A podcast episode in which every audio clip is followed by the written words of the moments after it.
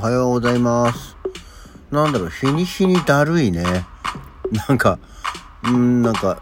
起きるけど眠いわ。まだ寝れるっていう感じになりますけど、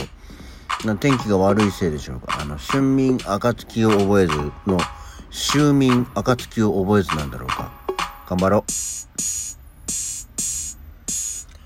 はい。改めましておはようございます。9月2日の金曜日午前6時49分、起き抜けラジオ西京一でございます。ね、なんとなくね、ちょっとずつちょっとずつね、時間が遅いんだよ。うん。あの、まあ、元気ですけど、眠いっす。ね。だからやっぱこう、夏バテ気味な感じになってきたんだろうか、と、ちょっと思ってみたりもしましたが。はい。さて、昨日とうとう、この間やってきた、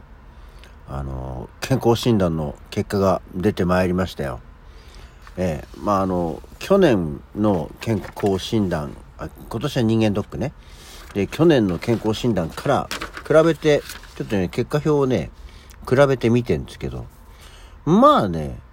マシにはなったよ。マシにはなったけど、相変わらず、あの、もう、私の死因がですね、死ぬんだったらこれでなるでしょうというのがもう分かりやすく、もう動脈硬化と、あの、脳梗塞とかですよっていう感じでしたね。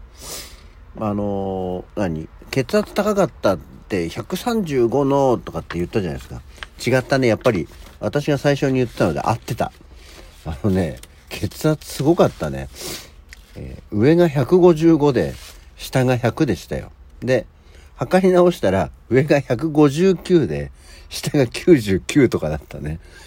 もう確実にね、血圧は高いですみたいになりましたね。そうそう。まあ、あの、ダメだったところで言うと、今回はね、あの、バリウム飲んだら、も読めなくて、調べたんだけど、もう、バリウムがもう1、2ヶ月以内に要再検査をしてくださいっていうので、胃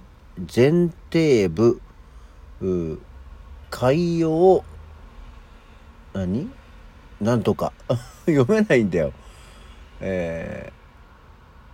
ー、だからとにかく、だから、胃潰瘍の、あ、海洋反根疑い、だかね。えー胃前庭部海洋反根の疑いを認めますって言われて、そもそもこの胃前庭部海洋反根って何？って思ったら、まあ、胃のね、あの、後ろの方、あの、いや、食べたものが入ってくるんじゃなくて、こう出てくぐらいの、後ろのところに、どうやら、あの、胃潰瘍の治った跡があって、まあ、現在は治った状態ですから、あんまり心配することはないんですが、まあ、自覚症状があるようでしたら精密検査が必要ですっていうものだったらしくて、胃潰瘍って全然そんなに、あの、状況がよくわからないんだよね。胃潰瘍になったことがない。多分。あの、なので、胃潰瘍の治った後がって言われましてもねっていう感じだったんですけど、胃潰瘍ってどんなもの？なの？と思いまして、胃潰瘍のさ、あの、症状で何でしょう？胃潰瘍調べてみましょうか。胃潰瘍ようーん。まあ胃潰瘍とは胃の壁の穴ぼこまあ穴が開いてピロリ菌の感染などでっていうのになってますけども胃潰瘍痛くなったりねあのすることだったりするイメージがありますけどうんどういう状況なの？よく分かってないんですよね。初期の段階で見られるような自覚症状は、みぞおちの中央あたりに生じる鈍い痛みですと、うん、いうのがあるんですけど、あんまりそういうのもなかったんでね。まあでもなんかどうやらそんなのがあって、ちょっとドキドキしなさいよ、あんたっていうことらしいですね。あとは、高血圧です。中程度の高血圧。これはもう分かってるからね。数字見りゃ分かるから。っていうようなものがありまして、あとは、えー、糖尿病の疑いを認めます。ね。3ヶ月後に再検査を受けてみてくださいというのと、えー、血液検査の脂質異常症、で、お腹のエコーを取った時に、えー、胆嚢ポリープを認めますと。胆のポリープはまあわずかな異常ですのでこのまま様子を見て気になったら来てねっていうようなものだったんですよ。そう。でもなんか去年のやつと比べるとねえ去年の方がまだちょっとねいろいろ広かったんですよ。うん去年はもう糖質もヘモグロビンの値もうん、まああの LDL コレステロールも総コレステロールも、えー、あかんでって感じになったんですけど。まあでもねやっぱりまあ相変わらずコレステロール値は高いですね、まあ、いわゆるもうおじさんの生活習慣病になりかかってますよっていう話らしくて。でもこう、まあ、これって誤差あの何？検査の誤差の範囲内かなと思うんですけど一応ほらその体に気をつけて別に運動とかはそんなにしないけどね飲むもの牛乳をやめて豆乳にしてで飲んでるノンアルコールビールあね発泡酒もノンアルコールのあの体とか血圧とか内臓脂肪にいいよっていうやつをずっと飲みますよっていうことでやってたわけですよ。で去年の、えー、何悪玉コレステロール LDL コレステロール値っていうのが去年が159、うん、で今年が158っていうね。あ1下がったよっていうとこなんですけど、まあ、参考基準というかあの正常だって言われてる基準値が上が139なのね。確実に20近く高いんですよ。だから全然ダメなんですけど。で血糖値がねでも血糖値は、えー、去年が116うん、あのこれは一応基準値の最高は109なので、まあ、116は高かったんですけどこれがなんと、えー、血糖値が98まで下がったというね。おこれいいじゃんと思ったんですけどその中のあのヘモグロビンっていう、まあ、過去12ヶ月の血糖値のパーセンテージっていうところが、うん、これが去年が、えー、7.0、ね、これも、えー、健康基準値最高は5.99なんで、まあ、6いっちゃうとダメよなのが7だったのが